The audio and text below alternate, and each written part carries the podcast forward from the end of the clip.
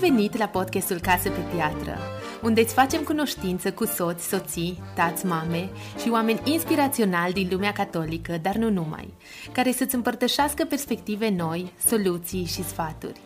Împreună cu mine îmi doresc să redescoperi bucuria vieții de zi cu zi în familie și să întărești fundația căsniciei tale. Sunt Teodora Oșan. Pregătiți? Să începem!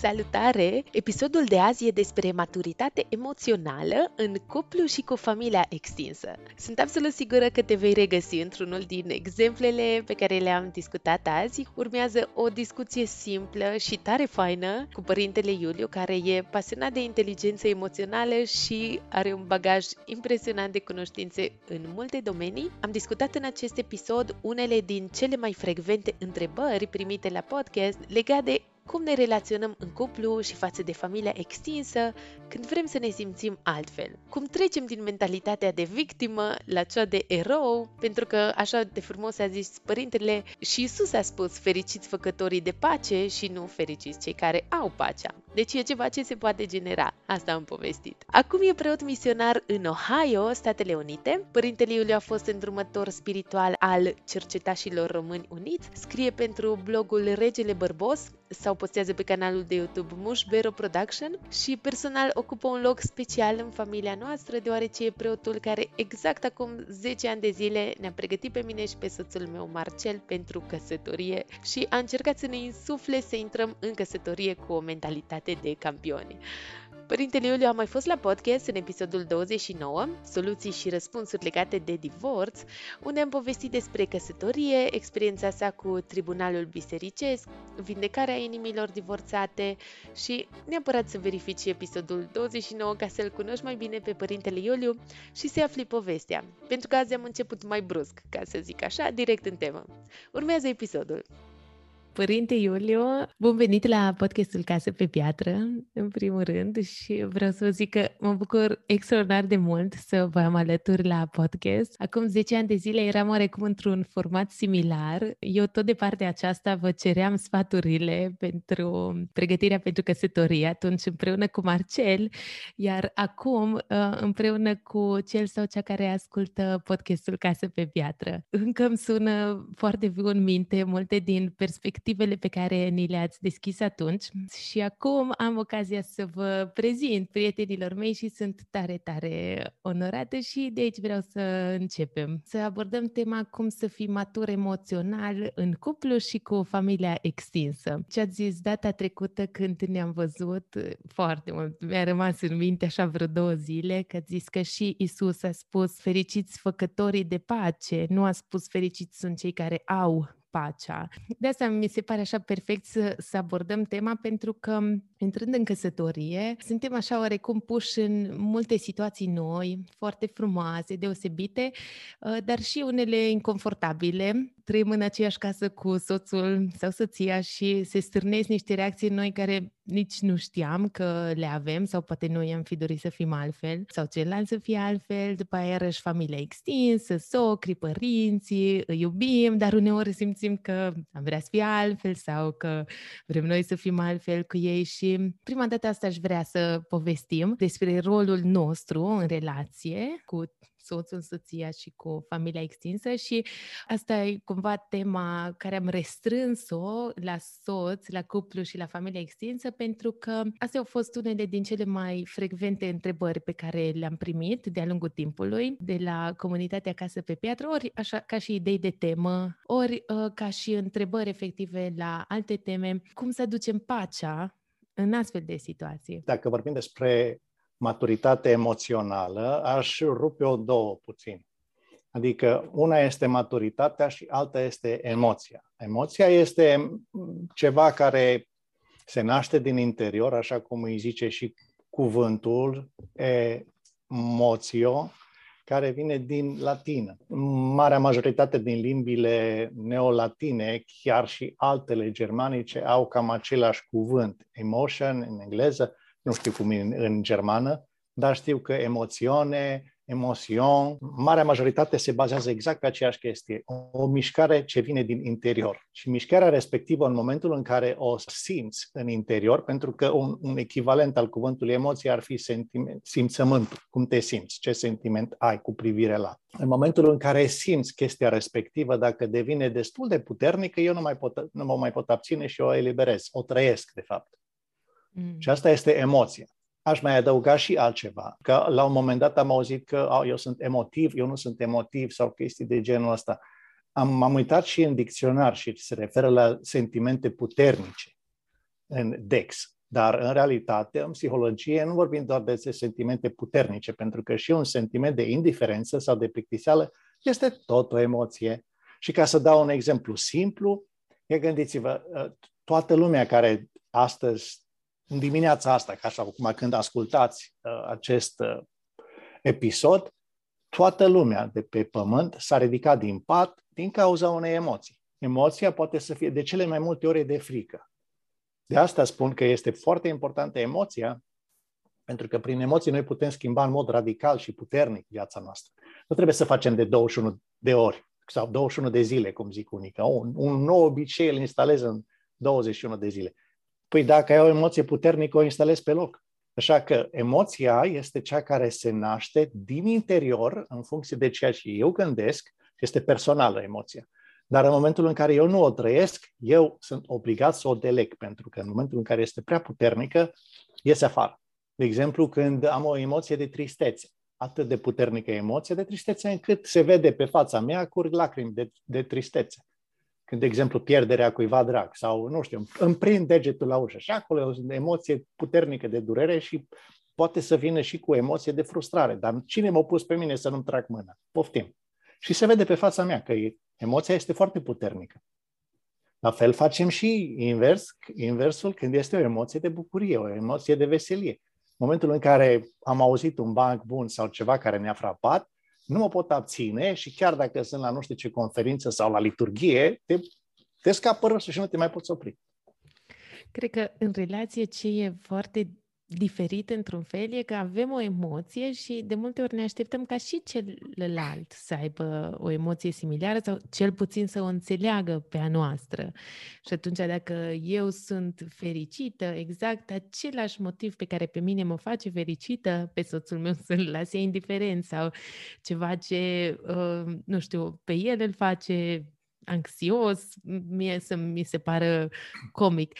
Privim cumva circumstanțele în care suntem puși, dar fiecare le preluăm diferit. Și în momentul în care suntem puși în relație uh, cu altul, că e soțul, că e familia extinsă, atunci noi am vrea ca ceilalți să se comporte altfel. O, uh-huh. numai dacă soțul s-ar comporta diferit sau dacă soacra mea ar înțelege sau nu m-ar critica sau că copiii ar asculta sau atunci totul ar fi bine atunci aș putea okay. fi fericit da. și bucuros și împăcat.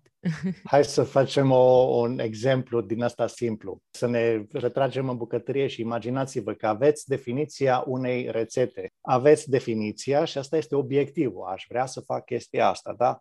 Acum, asta este obiectivul care este ultima, ultima etapă. Dar eu de unde pornesc? Ar trebui să pornesc de la ingredientele pe care le am, că degeaba îmi doresc să fac, nu știu, vine în minte cozonac cu nucă, dacă eu nu am nucă. Mm. Și degeaba mă încăpățânez, zic, domnule, pun altceva, pun coconele și sper să iasă cozonac cu nucă. Serios, credeți că iese? Deci nu are cum să iasă, pentru că sunt anumite reguli pe care eu le încalc. Și dacă încarc regulile, nu se întâmplă ceea ce îmi doresc. Chiar dacă îl rog pe Dumnezeu, păi, Doamne, păi ce faci? Nu te bagi în uh, viața mea pentru că eu cred în tine și nu știu ce. Oi, credința în felul ăsta e o prostie. Pentru că îl rog pe Dumnezeu să facă ceva ce eu pot să fac în locul meu. Dumnezeu niciodată nu o să facă în locul meu ceea ce eu pot să fac în locul meu. Și dacă nu credeți asta, ia gândiți-vă puțin câți șoferi creștini au pățit accident. De ce? Că nu s-au rugat bine? Nu, nu au fost atenți, fie ei, fie alții nu au fost atenți. Și se întâmplă. Se întâmplă accidente, chiar și creștinii și chiar și creștinii mor.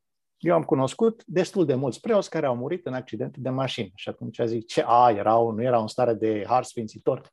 N-are nicio legătură. Harul sfințitor este una, este referitor la mântuirea sufletului, iar faptul că suntem atenți sau neatenți în trafic, noi sau alții, este cu totul și cu totul altceva. La ce vă referiați când ziceați că punem altceva în mâncare cumva? Asta e. Ideea este nu înlocuiesc ingredientele așteptând să iasă cozonacul cu nucă. Deci dacă vreau cu nucă, trebuie obligatoriu să pun nucă. Formula este foarte simplu. Cozonacul cu nucă obligatoriu trebuie să conțină nucă. Nu are cum să conțină altceva. Dacă vreți cu gogonele, puneți gogonele, dar schimbați definiția.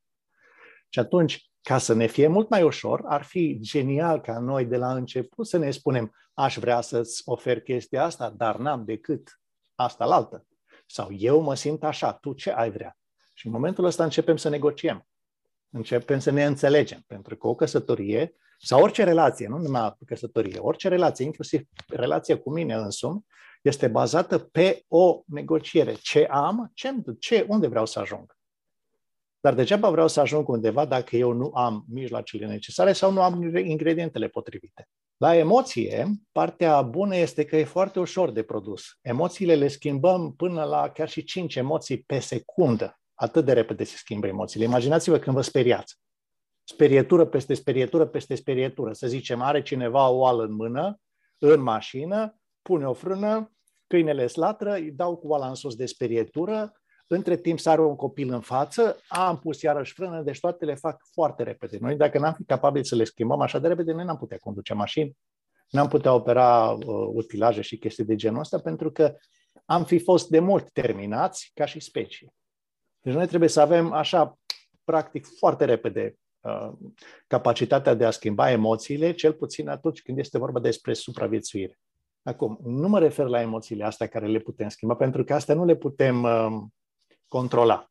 În schimb, în cazul celorlalte emoții, să le spunem mai um, umane, adică unde presupunem tristețe, presupunem bucurie, presupunem, includem o grămadă de chestii, inclusiv frustrare. Toate astea sunt emoții pe care, în momentul în care le am, mă întreb ce am de făcut, eu de fapt ce vreau să fac. Și atunci, ca să fie și mai ușor, pornesc de la că nu există emoții pozitive și negative. Există emoții potrivite și nepotrivite cu obiectivul pe care eu îl am în colimator. Și în colimatorul meu, de exemplu, dacă am o înmormântare, emoția potrivită nu e veselie. Emoția potrivită este tristețea. Că ar fi bine să las bucuria deoparte, cheful de a zice bancuri, mi-mi place foarte mult să mă distrez, să râd, să zic bancuri, detașez emoția de veselie și instalez emoția de tristețe.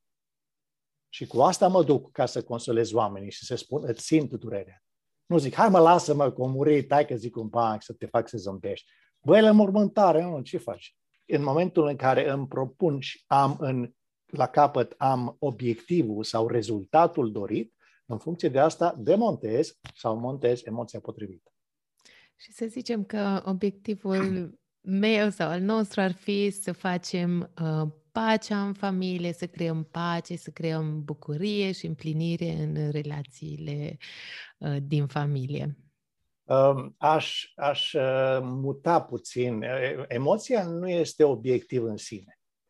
Emoția este ceea ce ne dă aripi ca să ajungem să ne îndeplinim obiectivul. Deci emoția este, hai să, hai să dăm o definiție simplă. Emoția egal carburantul pentru acțiunile noastre. Eu fără emoție nu fac nimic dacă nu mă interesează, nu, chiar și când zic, păi, dar nu prea mă, nu mi-a captat atenția, nu înțeleg, nu, confuzia nu mă face să mă mișc. Poate că o să mă mișc ca să, din nou, instalez o emoție de frică să scap de gura cuiva. Imaginați-vă meniul sau haine. Îmi dau jos ceea ce nu-mi trebuie și îmi îmbrac cu ceea ce îmi trebuie. Astea sunt emoțiile. Pentru că o emoție care, la care nu-i mai dau energie, în maxim 15 minute se termină, dispare. Deci imaginați-vă insulițe care, sau vârfuri de iceberg care ies afară și maxim 15 minute dacă eu nu le dau putere. Și puterea le dau cu gândul. Mă gândesc în continuare la chestia care mă face să produc mai departe emoția. Nu știu, suntem foarte obișnuiți, de exemplu, cu emoția de supărare sau frustrare. Vii de la mhm. servici, te gândești obse- obsesiv, te gândești, domnule, iată ce mi-a făcut ăla. Și eu sunt mhm. blocat acolo. Deci mi-am, am rămas într-un atelier sau într-un birou sau undeva, unde în continuare, în capul meu, șeful sau șefa strigă pe mine sau mă face cu și cu oțet. Și atunci eu în continuare îmi hrănesc emoția, îmi o alimentez. Și atunci nu o să dispară atâta timp cât eu o alimentez mai departe cu aceleași gânduri, emoția va trăi până când, până când o, ori, o de, ori, ori o dezactivez, ori dacă nu, poate să devină cronică. Și atunci nu ne mirăm că depresie sau uh, atacuri de panică, toate sunt foarte normale, sunt emoții. Și în momentul în care eu cu mintea am realizat scenariu, eu mi-am schimbat biochimia. Deci, inclusiv metabolismul se schimbă. În momentul în care văd leu și văd că trebuie să-mi salvez viața copilului sau a cuiva, automat sângele trece în mușchi și mă ajută să-mi îndeplinesc obiectivul foarte repede. Adică mult mai repede decât dacă n-aș fi avut chestia asta, superputerea asta. Deci dacă vreți, emoțiile sunt o putere. Dar din cauza că noi nu suntem obișnuiți cu ele, oarecum suntem uh, mai degrabă la nivel de victimă. Când în realitate e pur și simplu. Mi-amintesc Hristos când le-a zis, bă, tu ce vrei de la mine? Ce vrei să-ți fac?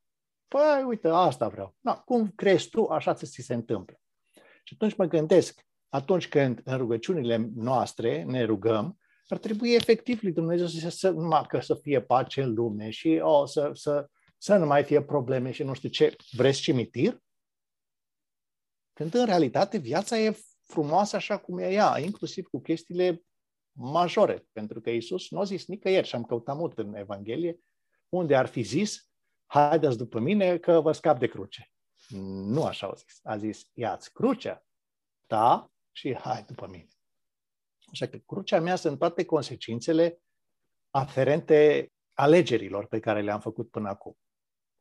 Că dacă e până acolo și căsătoria este o responsabilitate în plus pe care eu o iau în, în, în spate, nu ca o cruce, ci o iau în spate pentru că pot. Dar dacă merge prost, nu e din cauza că e căsătoria o instituție de doi bani sau a că femeile sau a că bărbații. Nu, asta este ideea.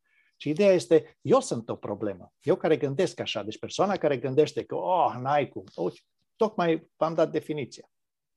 Unul care nu vede soluția este problema. Mhm. Atunci cum să facem chestia asta? Păi, dacă ar fi Hristos aici, ce ți-ar zice? Dacă ar fi, sau nu știu, luați de exemplu, hai să facem, să ne jucăm puțin cu emoțiile. Ia imaginați-vă că în problema, identificați o problemă, de la 1 la 10 să fie peste 5. O problemă, un blocaj, ceva cu care vă confruntați. Acum, imaginați-vă că sunteți pe o bancă într-un parc. Și în parcul respectiv vine cel mai mare dușman al vostru care se uită la voi și nie, nie, nie, nie, nie, n-ai cum să treci, ți-am zis eu că o să dai vești, că o să dai faliment și că ți-ai propus nu știu ce și n-aveai cum să faci, rete la tine că ești un faliment. Bun, prima etapă. Și deja simți că ți se strânge stomacul, simți că mm, nu-i prea ok, simți că vrei să pleci de acolo, simți că nu-ți place. Ok, stop cadru. Același loc. Bancă, frumos, parc. Adăugați niște păsărele. Adăugați un pic de soare, călduți, așa frumos, niște copii care se joacă și imaginați-vă, nu știu, eroul vieții voastre, scriitorul preferat, actorul preferat. Imaginați-l acolo, înțeleptul pe care l-ați admirat de nu știu cât indiferent că e în viața, indiferent că vă cunoaște sau nu. Imaginați-vă că e acolo, vine lângă voi și se, spune, se pune lângă, pe bancă, lângă dumneavoastră și vă se uită la dumneavoastră și zice, ce e regulă, știi că ai, se poate trece peste asta, nu e așa? Deci, bă, nu știu cum să zic dacă ai ști. Și ce, păi știu că tocmai de-aia am venit. Ia spune. Și în momentul în care îi spui anumite chestii și imaginezi cum zice, bă, sigur că da, e ok asta, hai să încercăm asta la altă, ia gândiți-vă la asta la altă și deja parcă zici, stai mă, că nici nu mai vreau să mai zic nimic. E foarte fai că suntem așa. Și vedeți cum s-a schimbat emoția.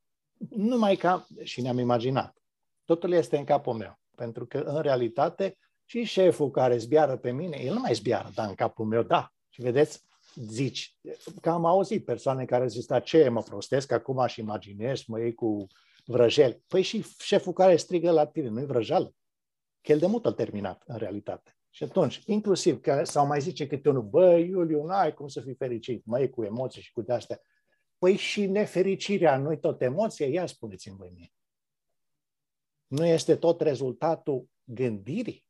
Că gândesc în un anumit fel. Că ideea, nu, ceea ce ne lipsește este acțiunea. Și Isus a zis-o de nu știu câte ori, nu mă interesează cine zice Doamne, Doamne, ci cei care ascultă glasul Tatălui și fac voia Lui. Și care ar fi glasul? Păi, care ar fi cea mai faină versiune a ta? Asta e prima întrebare. Eu, unde aș putea? Cea, cea mai frumoasă versiune care ar fi? Și imaginați-vă că vine, nu știu, Sun Tzu, marele filozof, cel pe care l admirați cel mai mult, se pune lângă ba- pe bancă, se uită direct în ochi și zice, e în regulă, te înțeleg. Ce ziceți de asta? Zice, și alții au trecut prin asta și au reușit. Nu mai tot da vina pe alții, nu mai tot căuta scuze. Și aici e șmecheria. Deci dacă vreți să faceți o diferență un, dintre victimă și erou, diferența este următoarea. Tu ce vrei să fii? Asta e întrebare. Ce alegi din meniul ăsta? Victimă sau erou? Normal e că e mai ușor să fii oaie decât cioban. Că pe cioban totdeauna o să-l ia lumea în colimator, că ce le-ai dat de mâncare, pe unde le-ai dus, cum le-ai tuns, ce lapte, ce caș, tot timpul se leagă lumea de eroi, tot timpul lumea are câte ceva de comentat. Că e cel mai ușor să fii, stai pe tușă, nu dai cu piciorul în minge, dar știi totul despre sportul respectiv. Oh, serios. Deci de la din ăștia prea puțin avem de învățat. Și atunci revenim din nou la chestia cu emoțiile. Ideea e, inclusiv când îi cer lui Dumnezeu ceva, nu știu, să fiu în, în, în relație, cum ar fi ca relația mea să fie cea mai faină posibil. Întrebarea e nu cum să fii tu în relația cu mine, ci în ce să mă transform eu astfel încât relația mea să fie ridicată la un nivel superior. Mm-hmm. Asta ne e foarte greu să vedem. Deci asta, asta mi se pare cel mai complicat și, sincer, și dacă am avut câteva momente în care am văzut lucrul ăsta sau eu cred că așa gândesc acum, de fapt e o muncă cumva de fiecare zi și parcă de fiecare dată trebuie să o iei de la capăt și să te vezi iarăși pe tine. Cumva e cel mai greu să facem un pas, să ne vedem rolul nostru? E greu atâta timp cât uh, nu suntem antrenați, ca și cu sportivii. Nu mai ajunge să știm că și cu sănătatea. Deci câte persoane suferă de tot felul de boli, nu din cauza că nu știu ce ar trebui să evite, ci din cauza că nu acționează. Și atunci, la capitolul cu emoțiile, aș zice în felul următor. Să zicem că, uite, hai să luăm un exemplu clasic. Vin supărat de la servici că șeful a strigat pe mine. Luăm asta. Întrebarea mea se pune în felul următor. Acasă mă așteaptă uh, cineva care așteaptă ca eu să vin victorios. Și ce față are victoriosul? Supărat? Deprimat? Credeți că este fața de asta? Este emoția victor, victoriosului? Adică câștigătorului? Și atunci mă gândesc un pic, stați un pic, asta o las deoparte, nu mă mai interesează. Și în momentul în care eu am văzut-o cu ochii minții, se transformă inima. De asta spun, responsabilitatea este mare a fiecăruia dintre noi. Și atunci, problema, cum zicem noi, problema mea ești tu. Ceea ce este o mare, o mare tâmpenie, pentru că, în realitate, problema mea sunt eu. Pentru că eu nu sunt capabil să cresc și să mă transform în ceea ce ar, ar fi nevoie. Responsabilitatea într-un cuplu este a fiecăruia în parte. Gândiți-vă la organele de sub uh, piele, inclusiv pielea organele sunt responsabile fiecare de sine. Și odată ce am reușit să fiu la parametrii normali, atunci, mă, atunci dau mai departe ceea ce ar fi eficiență maximă. Dau și când nu am, și când sunt mai puțin inspirat, și când sunt mai puțin puternic. Dau, dar nu mai are aceeași energie. Și ar fi foarte important în momentul în care este vorba despre emoții sau sentimente, cum mă simt, cum te simți. Astăzi mă simt nu știu cum, am putea face ceva pentru chestia asta. Astăzi, astăzi e o zi întreagă. Cum am zis, o emoție maxim 15 minute stă fără să-i mai dau de mâncare. Și atunci, ca să devin matur din punct de vedere emoțional, asta ar însemna ca eu să știu să mă dezbrac de emoțiile nepotrivite și să mă îmbrac cu cele care îmi sunt utile ținând cont mereu de, de obiectiv sau de rezultatul pe care eu l-am în colimator. Diferența este între victimă, adică a venit peste mine și nu știu ce să fac, sau erou care el își alege și el le folosește și domină, domină ziua. Nu știu dacă are, are sens. Are foarte mult sens și vreau să, să vă cer o, o mică completare aici la ce ați zis că să îmbrac emoțiile în cele care îmi sunt utile, uh, cred că așa ați spus, și poate noi femeile, nu știu, mie îmi vine și mult, mult timp uh, mi-a venit așa natural să fac pace, de exemplu, cu orice preț sau să fiu pe plac altora. Chiar dacă asta însemna cumva să mint într-un fel că chiar mă simt așa. Adică da, vreau să, vreau să fie o seară cu pace sau poate schimb ceva în mine ca să fie pace, să fie bine, să fie ok.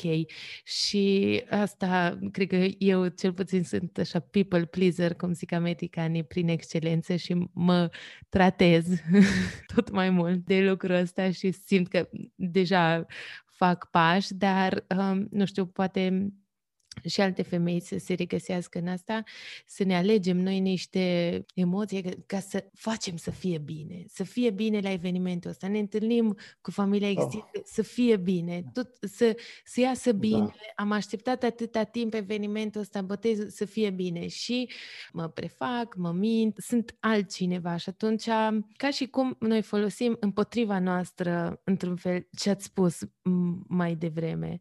Ok. Ați deschis încă o ușiță acum la să fie bine, dar să fie bine pentru cine? Că mi-amintesc de episodul cu Africa, atunci când am mers acolo și eu ziceam, știam, mă rog, după, după atâția ani de drept canonic, eu ziceam, unele chestii sunt albe, altele sunt negre și gândeam în categoria asta, alb-negru, bine, rău, pozitiv-negativ, deci nu vedeam altă posibilitate. Și era acolo un uh, tânăr care la un moment dat, văzându-mă cât de tare îmi scrâșnesc mintea și nu înțeleg, îmi zicea, mi-a, zis, o, mi-a pus o întrebare foarte simplă. Și a zis așa, acum întrebarea vă adresez eu dumneavoastră, tuturor ascultătorilor, un leu a prins o antilopă. Antilopa e moartă. E bine sau e rău? Și automat, și eu am, eu am zis pe loc, oh, e bine pentru leu, e rău pentru antilopă. Zice, n-ai răspuns la întrebare. Întrebarea era, e bine sau e rău? Nu, ce părere ai? Și am zis, păi nu pot să spun. Păi dacă nu poți să spui, atunci de ce te bași să dai cu definiții în stânga și în dreapta? Și atunci, dacă e bine sau e rău, de adică sunt mai multe puncte de vedere. Da, și dacă sunt mai multe puncte de vedere, eu care punct de vedere mi-ar folosi mie ca să mă descurc mai ușor în ceea ce îmi propun. Și asta este, vezi câștigătorul sau vezi, vezi pierzătorul? Și în momentul în care vreau să văd câștigătorul, e ca și când mă duc la Dumnezeu și Doamne, dă să câștig. Cum ar arăta când să câștigi? Păi să am mușchi așa, să așa, trebuie să se faci. Pentru că Dumnezeu nu o să conducă în locul nostru, Dumnezeu nu o să ridice greutăți în locul nostru, Dumnezeu nu o să mănânce în locul nostru, trebuie să le facem noi pentru noi. Iar Dumnezeu pune harul. Și aia mi este suficient. Și în rest, lucrez în continuare la cea mai bună versiune a mea, momentan. Și în continuu mă adaptez exact așa, dacă vreți, ca și mersul cu bicicleta. Și mă reîntorc înapoi. Nu m-aș lega de cum mă simt, că dacă mă simt nu știu cum și zic, băi, n-am niciun chef. Păi, cheful ce e? Nu tot o emoție?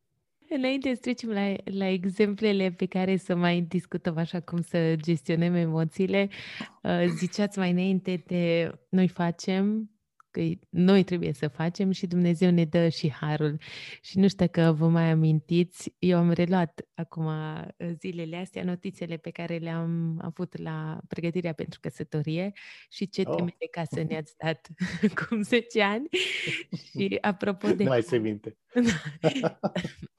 Vă amintesc o temă, mi s-a părut genială și mă bucur că am notat-o. Ați zis să citim epistola, capitolul 13 în epistola... Oh 1 Corinteni. Pavel. Da, 1 Prima, Corinteni. da. Exact, okay. să o citim de trei ori, cumva. Prima dată cum e scrisă, după aia să înlocuim cuvântul dragoste, dragostea le suportă pe toate, cu Isus. Uh-huh. Și să o citim așa. Și a treia oară, când o citim, să înlocuim cuvântul dragoste cu, cu uh, numele soțului. Și Marcel trebuia să citească cu numele soției.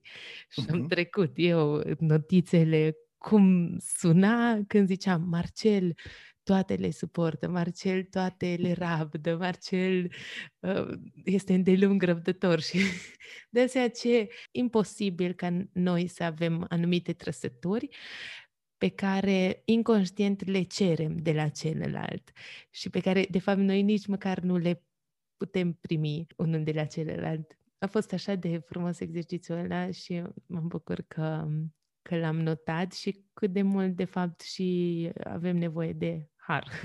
Da, cred că este foarte important să țineți prezentă chestia asta, deci exercițiul ăsta. Um, aș mai adăuga acum, dacă v-ați obișnuit cu exercițiu, când citiți, citiți fiecare bucățică de frază, fiecare mică frază, uitându-vă direct în ochii celui care, care îi citiți. Să vedeți atunci ce frumos e. Pentru că dintr-o dată faceți un dialog foarte personal. Cu tine vorbesc. Mm. Am o treabă cu tine și fii atent, tu e special. Știți de unde vine chestia asta? Apropo de emoții. În momentul în care cineva reușește să treacă de linia de sosire și dacă a trecut printre primii trei, noi îl punem pe podium și îl aplaudăm și asta îi dăm de știre, vezi că tu ești. Cu tine avem treabă. Îți recunoaștem meritele. Dacă noi nu le recunoaștem meritele, dacă noi suntem campioni numai la prostie și doar astea le licităm, nu? Ne toți, iară n-ai făcut nu știu ce, iară n-ai făcut. Păi tot timpul numai negative știu să fac. Și alea pozitive, de Einstein zicea, are un, un citat pe care mi aduc aminte adesea de el, zice așa, toți suntem genii, dar dacă noi judecăm peștii după capacitatea lor de a se urca în copaci, toți sunt niște proști. De asta și noi, unul cu altul, noi trebuie să ne încurajăm în relațiile noastre, să ne spunem lucrurilor care ar, în care ar trebui să creștem. Pentru că dacă noi nu ne spunem exact așa ca și cu rețeta cu cozonacul cu nucă, părțile astea frumoase, părțile bune, părțile care, în care noi ar trebui să strălucim, astea ar trebui să le aducem în meniu și să facă parte din transformarea noastră. Mă transformă mereu în și nu, nu în unul care are ceva, ci în unul care este producător de ceva. Emoțiile sunt, dacă vreți, dar numai că nu se vede în exterior decât în momentul în care este foarte puternic. Și mai este încă o altă lege care zice așa, în momentul în care am o emoție și nu o trăiesc, eu, deci emoțiile sunt foarte personale. Nu foarte, sunt personale. Dar în momentul în care eu nu trăiesc emoția, o înghit, o represez, o, o reprim, o, o încerc să o ascund, unul la mână că eu nu sunt uh, autentic. Joc teatru și asta este foarte obositor. Doi la mână, regula zice despre emoție, o emoție pe care eu nu o trăiesc, sunt obligat să o deleg altcuiva. De asta, eu când vin de la servici supărat, și nu mi-am rezolvat emoția, eu o să deleg emoția pe cei care, cu care mă întâlnesc acasă. Bă, că de ce ai pus aia acolo? Că cine ți-a spus asta? Că nu mai trebuie, nici nu mai vorbesc. Nu. Și întrebarea, asta este ceea ce ați vrea voi să auziți când vine cineva de la servici. De aia asta mergi la servici, ca să vii supărat. Păi nu te mai du, mă. Mi se pare o veste foarte bună că suntem totuși așa de puternici, într-un fel, să, să putem să schimbăm noi ceva și să fim, poate, leul acela din... Totdeauna este, da. Da, da, da, partea mai puternică, să vedem, oricum sunt două, cum, cum ziceați, și câteodată trebuie să le vedem pe amândouă. Și vă ziceam că aș vrea să luăm niște exemple concrete legate, legate de ce am okay. povestit, de cum să gestionăm și să ne generăm pacea și am luat trei situații dintre cele mai generale, cumva, care le-am okay. primit legat de soț. Hai, hai să alegem una așa mai, care, care am primit-o de mai multe ori. Soțul zice că nu vrea să vină cu mine la biserică biserică. Asta e circumstanța. Și mă simt judecată de el, de celălalt, când o să se schimbe, ce pot să mai fac oare să-l ajut, toți ceilalți sunt așa și atunci poate hai să vedem cum ar trebui să ne gândim la situația asta ca să, să ne okay. simțim altfel. Ok. Există regulă care zice o mână spală pe alta sau alta o, sca- o spală pe una și amândouă spală fața. Care este obiectivul pe care ei îl au împreună? Deci, uh, soțul și soția, dacă fiecare se împinge ca celălalt să vină unde îi place lui, atunci dacă ei îi face mare plăcere la biserică și el ar trebui să, să zicem așa, să renunțe la anumite plăceri și să vină cu ea de, de dragul ei, atunci trebuie să și ea să-i întoarcă înapoi favorul. Ori face așa, și asta este un schimb, dar asta nu e iubire. Deci ce vă zic eu acum este doar o tranzacție tip business. Uh-huh. Ori dacă într-adevăr este iubire, ar trebui să avem un anumit, un anumit nivel de înțelegere atât de adânc și atât de profund încât să vă dau de știre. Măi, pentru mine este foarte importantă chestia asta și îmi face mare plăcere Când eu, dacă mă duc la biserică, să știu că, uite-te, toată lumea, eu sunt mândră de faptul că, uite-te, soțul meu este cu mine și este vine aici să se roage cu mine, să mă vadă că sunt, suntem împreună și chestii de genul ăsta. Asta nu se poate face cu o singură discuție de 5 minute, ci este vorba despre ceva care e vorba de stil de viață. Dacă mergem înapoi la business, acolo va trebui, vin la biserică, dacă și tu vii cu mine la, nu știu, la fotbal sau la, la meci sau la, nu știu, de la restaurant sau la, nu știu, habar n-am.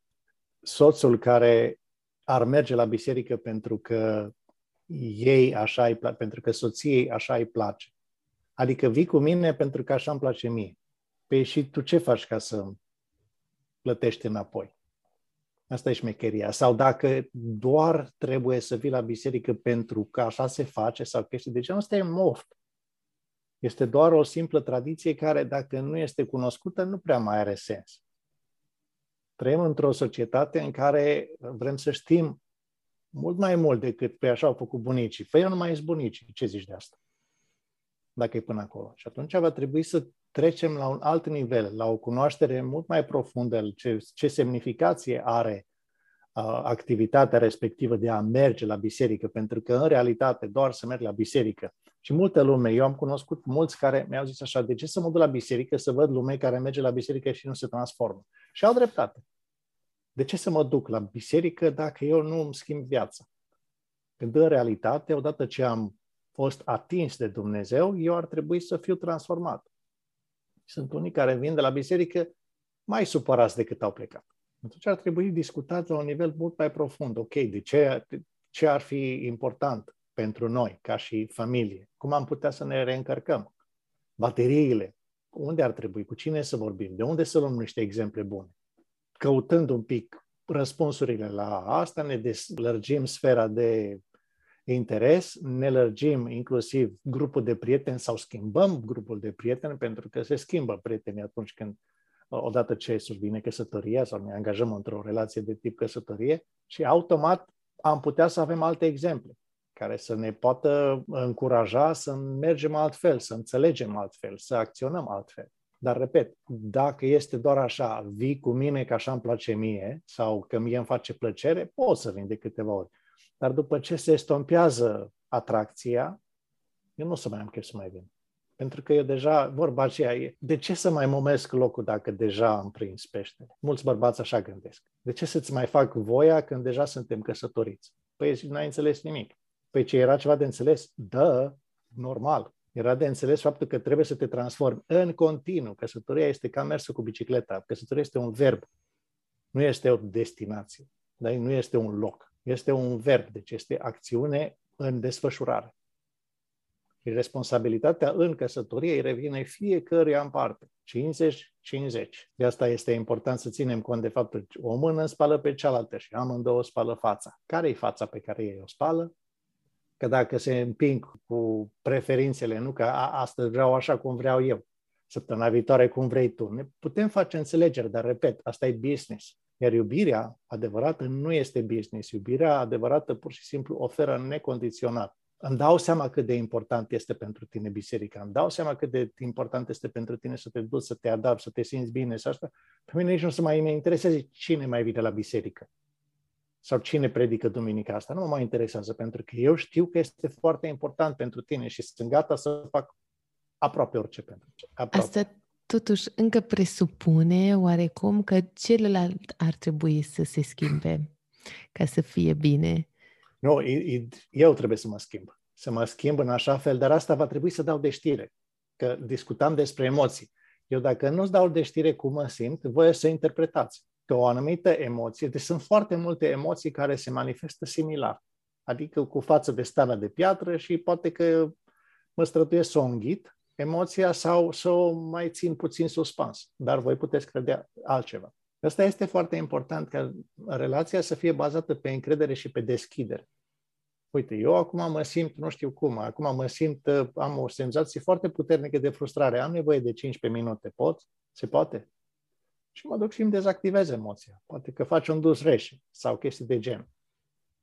Că unele sunt mai ușor de, de dezactivat. La bărbați e un pic mai ușor, la femei e un pic mai greu, mai ales dacă vine, de exemplu, perioada lunară, Femeile sunt mult mai tare influențate de biologic, de hormonii care circulă acolo și pe care, oricât de mult vrei să ignori, e un pic mai greu. Cum zicea Sfântul Pavel, în Hristos le pot toate în Hristos care mă întărește. Deci dacă noi ne punem în cap chestia asta, noi putem muta mulți din loc. Dar în momentul în care înțelegem că nu are sens, adică dacă am ajuns la înțelepciunea de, de a putea manevra credința cum vrem noi, ne dăm seama că nu are rost să mutăm niciun munte. Și o să-i spune la munte, stai acolo că ești bine. Sunt mândru că ești acolo, mă bucur că ești acolo, că în felul ăsta eu bucur ochii hai să le alternăm cumva. Okay. Un alt exemplu care, o altă întrebare pe care am primit-o era legat de familia extinsă și tot așa, poate, mama, hai zicem, niște părinți care își fac scenarii în minte, dar nu știu cât de mult sunt reale sau cât de mult poate deconectează de ceilalți. Și era o întrebare la un moment dat care am primit-o, cum să punem anumite limite cu familia extinsă ca să uh, fim noi familia noastră cu regulile noastre. Și am, am dat și un exemplu concret aici, hai să zicem că e o ocazie și socrii aduc dulciuri copiilor deși ei știu că eu nu le dau zahăr. Și în mintea mea ce se întâmplă? Niciodată nu respectă regulile mele, o fac intenționat, nu pot să cred că nu mă respectă și tot insistă să facă propriile reguli. Și aici cumva sunt două lucruri, ori frustrare maximă, nu mai povestim și uh, este ceva scandal, ori tot așa o duc poate ani la rândul, numai rumegând uh, gândurile astea în gândul meu și prefăcându-mă e ok sau e bine sau ne zicând nimic. Ok, hai să o despicăm și pe asta. Regula numărul unu, în cazul ăsta și de fapt în toate cazurile, ce gândesc alții nu este responsabilitatea mea. Însă, în momentul în care alții intervin peste competența mea, acolo va trebui să pun limite. Și atunci cum se face chestia asta? Negociere. O negociere deșteaptă este în primul și în primul rând. Prima regulă la negociere este îmi dau seama de intenția ta și asta o, o voi sublinia. Realizez faptul că ții foarte mult la copilașii ăștia, la nepoții voștri și aveți tot dreptul la ei și mă bucur foarte mult să vă treaba asta. Și vedeți eu ce am făcut? Eu am subliniat faptul că aveți o intenție pozitivă. Și exact asta, nu știu ei cum altcumva să facă. Am subliniat-o, unu. Doi, eu altă educație mă gândesc să le dau copiilor, a trebui să zic, dacă chiar vreți să le aduceți dulciuri, că eu nu o să-i pot opri. Deci, încă o dată zic, ei asta știu să facă, asta au învățat și asta fac. Puneți un borcan undeva și ziceți, aici puneți dulciurile pentru copii. Nu le dați lor, pentru că în clipa în care faceți așa, ne supărăm că sunteți dumneavoastră contra mea. Și atunci cine are dreptate? O, societatea spune că eu.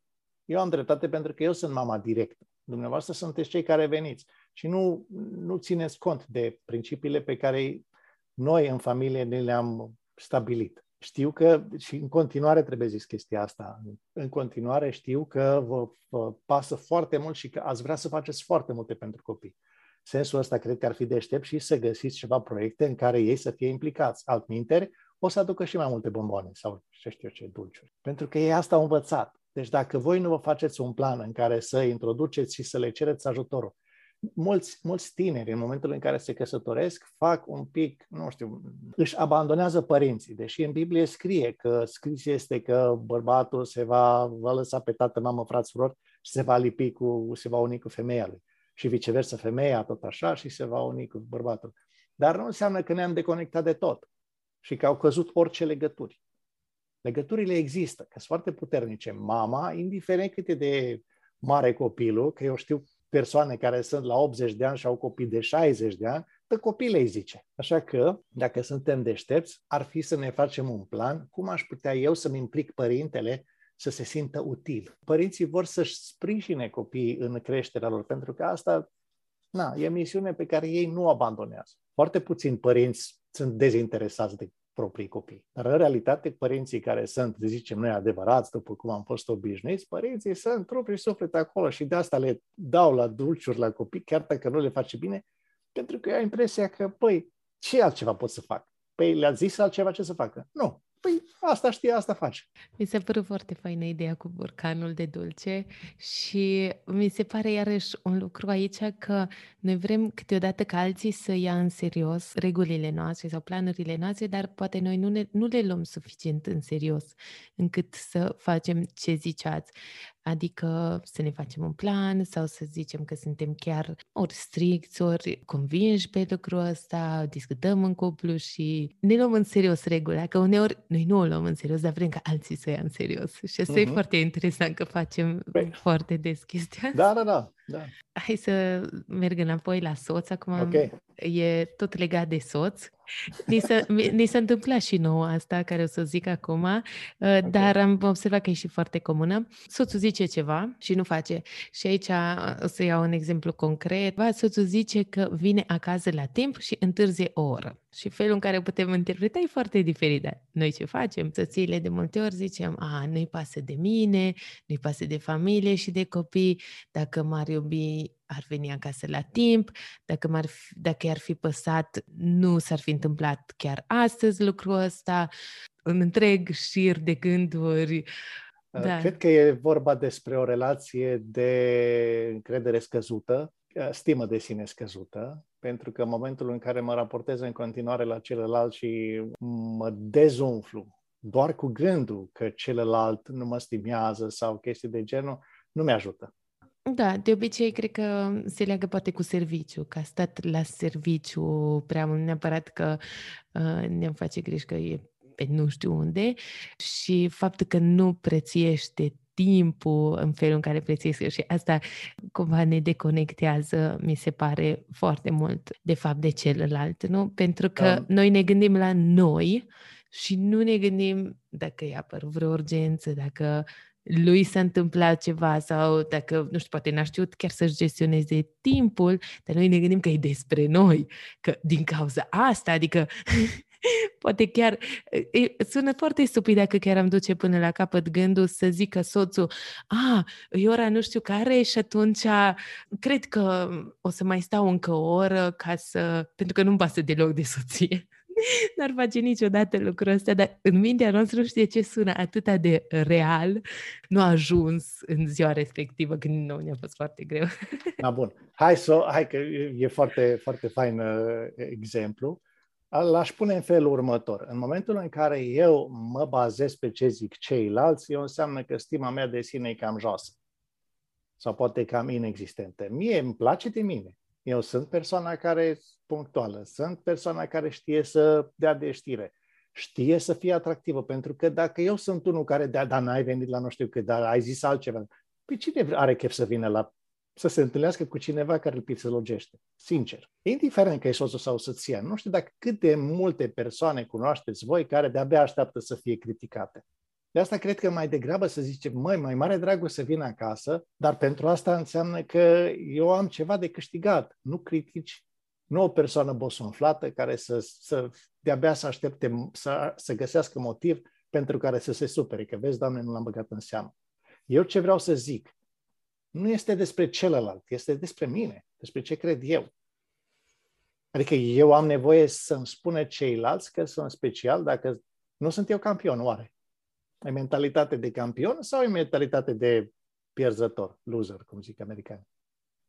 Unul care stă și a, păi nu vine. A, păi da, e clar că nu-i pasă de mine. Păi cum să-i pese? Mă, mie îmi pasă. Pentru că dacă mi-ar păsa, eu nu mi-ar pierde vremea cu prostii de genul ăsta. Eu mi-aș pierde vremea, de, de fapt, aș investi gândurile în a mă încărca în așa fel și să aștept cu acele emoții în care să-mi fie mai mare dragul să stau cu ele să cânt, să meditez, să fac o grămadă de lucruri, să pregătesc casa, să pun flori, să nu știu, să aerisez, să fac ce e de făcut, să-mi văd de viața mea. Și când ai venit, bine ai venit. Ai venit la cuibul fericirii. Nu că, bă, că unde ai stat până acum? Păi, unde ai stat? Afară, na. Deci, încă o dată, zic, când gândiți-vă, vouă v-ar place să fiți spițălogite în continuu, să vezi gândul ăsta presant, vai, iarăși trebuie să găsesc o scuză. Când în realitate te-ai dus și ai făcut ce ai putut, ce te lumina bună Dumnezeu. That's ok. Ce ziceți de asta? Ați auzit de cuvântul ok. E ok, e întârziat de la serviciu. E ok. Nu mă interesează. Ce ziceți de asta? Pentru că dacă tu nu mă bagi în seamă, eu mă simt prost. Tu ai auzit ce zic? Asta e Și asta este o relație de căsătorie fericită? Sincer, no way. Pentru că într-o relație, încă o dată zic, responsabilitatea fiecăruia este pentru propria persoană. Și atunci misiunea mea este să, să mă transform în acea versiune de persoană de care să-ți fie mai mare dragul să vii acasă. Asta e. Mm. Mai mare dragul să mă întâlnesc, pentru că eu de-abia aștept să eu încă o zi frumoasă, încă o zi minunată, încă un cadou pe care l-am primit în dar. De-abia aștept să-l iau, de-abia aștept să storc cea mai esența din el, cea mai, cele mai frumoase culori, cele mai frumoase chestii. Minune! Asta e. Și când este vorba despre așa ceva, în momentul în care cineva a avut ceva extra peste program, nu e problema mea. Ce ziceți de asta? Că dacă ar fi ceva legat de mine, foarte probabil că mi-ați fi, mi-ați fi dat un telefon, mi-ați fi apelat să-mi ziceți, uite, am o chestie, ce să fac? Și uite așa. Dar asta deja e next level, unde mergem pe o relație de încredere. Da. Și nu o relație de dependență tip cordon umbilical. O relație responsabilă de asta, maturitate emoțională, înseamnă eu sunt responsabil de propriile emoții și n-am să ți le deleg decât dacă este benefic. Focusul este tot timpul pe rezultat. Eu vreau că atunci când ne întâlnim, seara să avem parte de o atmosferă plăcută, pace, liniște, ce vreți, entuziasm, ce vreți. În funcție de asta, în funcție de asta, eu mă încarc. Mă descarc de ceea ce nu este folositor și mă încarc cu ceea ce mă, îmi folosește. N-are celălalt cum să ghicească mie ce mi este poftă sau de ce mi este sete. La început, când este perioada de îndrăgostire, atunci încercăm să ne surprindem unul pe altul. Apropo de asta, ne-a zis la pregătirile pentru căsătorie și acum țin minte că să, să zici ce vrei. Că zicea, a, fă ce vrei tu, noi mai zicem. Sau hai să ne uităm la un film, la ce film, la care vrei tu. Și ne-a zis, nu, zi ce vrei. Că după aia o să înceapă filmul și zice, a, dar nu la asta am vrut să mă uit. Sau, a, dar nu supă asta aș fi vrut să o mănânc. Și de atunci țin minte și, și acum zi, zi ce vrei și inclusiv în exemplu ăsta, cumva ne vine mai ușor să zicem, a, nu știu, nu, celălalt nu a făcut bine sau nu-i pasă și așa, decât să zicem ce vrem. Uite, dacă întârzi, vre, vreau să mă anunți atunci când ne-am convenit noi că vii acasă și să-mi zici că mai durează, că mi-am făcut planuri și sunt într-o cu tot o altă stare de spirit. Cumva m-am regăsit ce ați zis, că dacă noi ne simțim bine acasă, de exemplu soțiile, ne facem treaba noastră, adică pentru noi. Nu... La fel ca și cu supa, să spun ce vreau. Trebuie să spun ce îmi face plăcere și ce îmi, face, ce îmi provoacă dezgust. Și apropo de emoții, încă o altă chestie care e super importantă și care, cu care noi nu ne-am obișnuit. Uh, în momentul în care interacționăm și se întâmplă o ciocnire, să zicem așa, ar trebui zis, măi, tu când faci chestia asta, eu mă simt așa. Să zic, când îți arunci, acum mi-a venit chestia cu ciorapii, când îți arunci ciorapii unde îți apucă, eu mă simt mizerabil. Întrebarea mea este, tu așa vrei că eu să mă simt? Pentru că eu așa mă simt. Eu nu știu să mă simt altcumva când văd că ciorapii sunt aruncați nu știu unde când i-am făcut curățenie. Eu nu zic să nu te mai miști deloc. Nu zic să nu mai să nu atingi absolut nimic, că nu e farmacie, nu e muzeu. Dar e un loc în care să ne facă plăcere să stăm. Deci ieși dintr-o dată casa aia un tomberon de gunoi. Eu așa mă gândesc, zic acum, eu dau cu presupusul. Dar în momentul în care eu să dic la fileu și spun, uite, pe meniu, tu când comanzi asta, eu la asta mă gândesc, persoana respectivă s-ar putea întâmpla să zică, da, așa vreau să te simți. Mm. Scenariul 1. Da, mm. așa vreau să te simți. Întrebarea mea este ce am făcut sau ce ar trebui să știu, că, care e semnalul, de oare de ce ar trebui să mă simt așa. Și atunci începem să discutăm. Scenariul 2, oh, nu m-am gândit că tu așa te simți. Eu așa am fost obișnuit. Ok. Și în felul ăsta eu te chem în chem la rațiunea pe care o ai, o chem în joc și te chem la responsabilitate, pentru că a fi căsătorit înseamnă a fi responsabil. Și automat se schimbă. Deci sunt cele două scenarii. În primul scenariu în care zic, da, da, vreau să te simți mizerabil pentru că vreau să-ți dai seama de anumite chestii. Ok, gata, am înțeles lecția. Sau celălalt, nu mi-am dat seama că așa vrei, că, că tu așa te simți. Nu, îmi pare rău. Și uite-te ce frumos se poate, dintr-o dată, nu mai o tragedie, ci dintr-o dată este pur și simplu o discuție. O discuție care poate să ne ajute pe noi să creștem. Dacă vreți maturitate emoțională, asta e. O discuție între doi adulți, nu doi rebeli, nu doi copii orfani care își caută mămica sau tăticul, ci doi adulți, doi maturi, care discută la nivel de negociere. Pe astea sunt problemele cu care eu mă confrunt, neatențiile de care eu dau dovadă, pentru că nu avem cum să fim perfecți. Dacă cineva are impresia că este perfect, se înșală amarnic.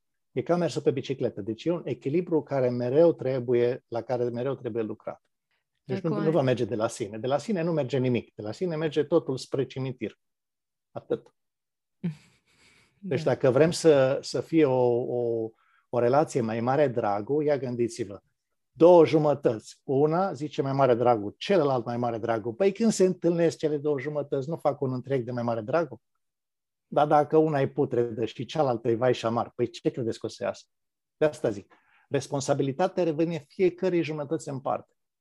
Vestea cea bună că fiecare avem poftele, preferințele, plăcerile și neplăcerile. Și ar fi bine la chestia asta, dacă vreți să, să o șmecherie pe care să o putem aplica, este acea metodă în psihologie, zice băț și morcov. Să știu care e bățul și care e morcovul, că sunt anumite chestii pe care le facem, totdeauna motivați, fie de băț, fie de morcov, de cele mai multe ori de băț, mm. adică de frică. Și nu înseamnă că una e mai bună decât cealaltă, dar dacă am vrea să fim fericiți, atunci ar trebui să trecem de la nivelul de băț, să trecem la nivelul de morcov, la plăcere. Mai mare dracu când văd casa potrivită, casa proaspătă, casa curată, casa pregătită să ne întâmpine, casa pregătită să așa. Asta este da. să fim victime și să fim eroi, dacă vreți. Da, cred că suntem responsabili de lucrul Suntem, ăsta. da? Uite, de exemplu, eu mereu zic că faptul că suntem, că nu ne mulțumim ușor este o binecuvântare. Pentru că suntem, dacă noi ne-am născut din Dumnezeu, păi și de la Dumnezeu, dacă se naște nu campion, și vrem să câștigăm, dar noi ne punem limite prea joase, asta e bai. Ne propunem să avem ceva și ne oprim acolo. Dar mai sunt încă două verbe. A face și a te simți. Păi și cum vrei să te simți? A, păi stai că nu, nu, n-ai cum. Păi cum? Cine a hotărât asta? Și ce să faci cu ceea ce ai? Uite, în căsătorie, vreau să mă căsătoresc. Ce vrei să faci cu asta? A, să nu mă mai simt singur. Bă, ai o problemă, de-aia, de-aia te căsătorești, o să încurci rău de tot. Pentru că o să o chinui pe persoana cu care te, te căsătorești. În realitate este o, o relație de armonie, este o simfonie, dacă vreți. Să dau încă un indiciu. Cum pot să-ți dau de știre cuiva că iubești, fără să-i spui, păi stai că emoția pe care o simt, că emoția iubire e foarte banal și toată lumea se referă la sex. Dar, în realitate, iubirea adevărată este te accept așa cum ești. Ce ziceți de asta? Mm. Când zic, e ok, te accept așa cum ești. S-ar putea întâmpla să nu fiu de acord cu ceea ce ai făcut, dar nu schimbă ceea ce eu simt. Adică te accept și te iubesc așa cum ești. Încercați să faceți chestia asta cu persoana cu care v-ați angajat în, în relație de viață. Uitați-vă în ochii persoanei și spuneți-i, dar din inimă. Te accept și te iubesc așa cum ești. Chiar dacă nu sunt de acord cu ce ai făcut. Deci de la mine se vede altfel. Pentru că e povestea ta. Eu te iau pe tine cu povestea ta, iar eu am povestea mea. De la mine se vede altfel, de la tine se vede altfel. Care e problema? Nu e bine, zicem noi. Dar cine a hotărât? Cine, cine e judecătorul ăsta care zice că nu e bine? Cine, cine uh, ne-a autorizat să ne autonumim noi judecători și să ne să zicem ce e bine sau ce nu e bine? Pentru că încă altceva, axiomă la chestia asta pe care tocmai am zis-o, deci unul la mână este te iubesc și te accept așa cum ești, unul la mână, doi la mână, în locul tău și aș fi făcut la fel. Și nu că, păi zic, stai puțin că nu, n-aș fi făcut la fel. Băi, n-am înțeles ce am zis. În locul tău aș fi făcut la fel. Punct. De ce? Păi asta nu e, nu e asta povestea ta? Și atunci, hai să răspundem la întrebarea cealaltă care a zis, ce mă fac dacă soțul a întârziat? Și eu în locul lui aș fi întârziat. Nu știu din ce, nu știu care sunt motivele, dar și eu în locul lui aș fi întârziat. Ce ziceți de povestea asta? Iar soțul, dacă într-adevăr te iubește, soțul să zică, bă, și eu în locul tău m-aș fi perpelit. Și ia discutați. Eu, pe fiecare invitat uh, la podcast, îl întreb două întrebări care îmi plac foarte mult și pe care vreau să vi le adresez acum la final. Fulger, așa, prima care vă vine în minte, okay. o carte care v-a marcat și de ce și o persoană care v-a marcat și de ce? Carte care m-a marcat, uh, Eckhart Tolle, Puterea prezentului. De ce? Uh, pentru că planificam foarte mult, aveam foarte multe lecții din trecut și mă proiectam foarte mult în viitor și nu aveam, uh, nu am știut să savorez puterea prezentului. De fapt, unicul moment în care eu pot să-mi trăiesc viața. Așa. Și care era cealaltă întrebare?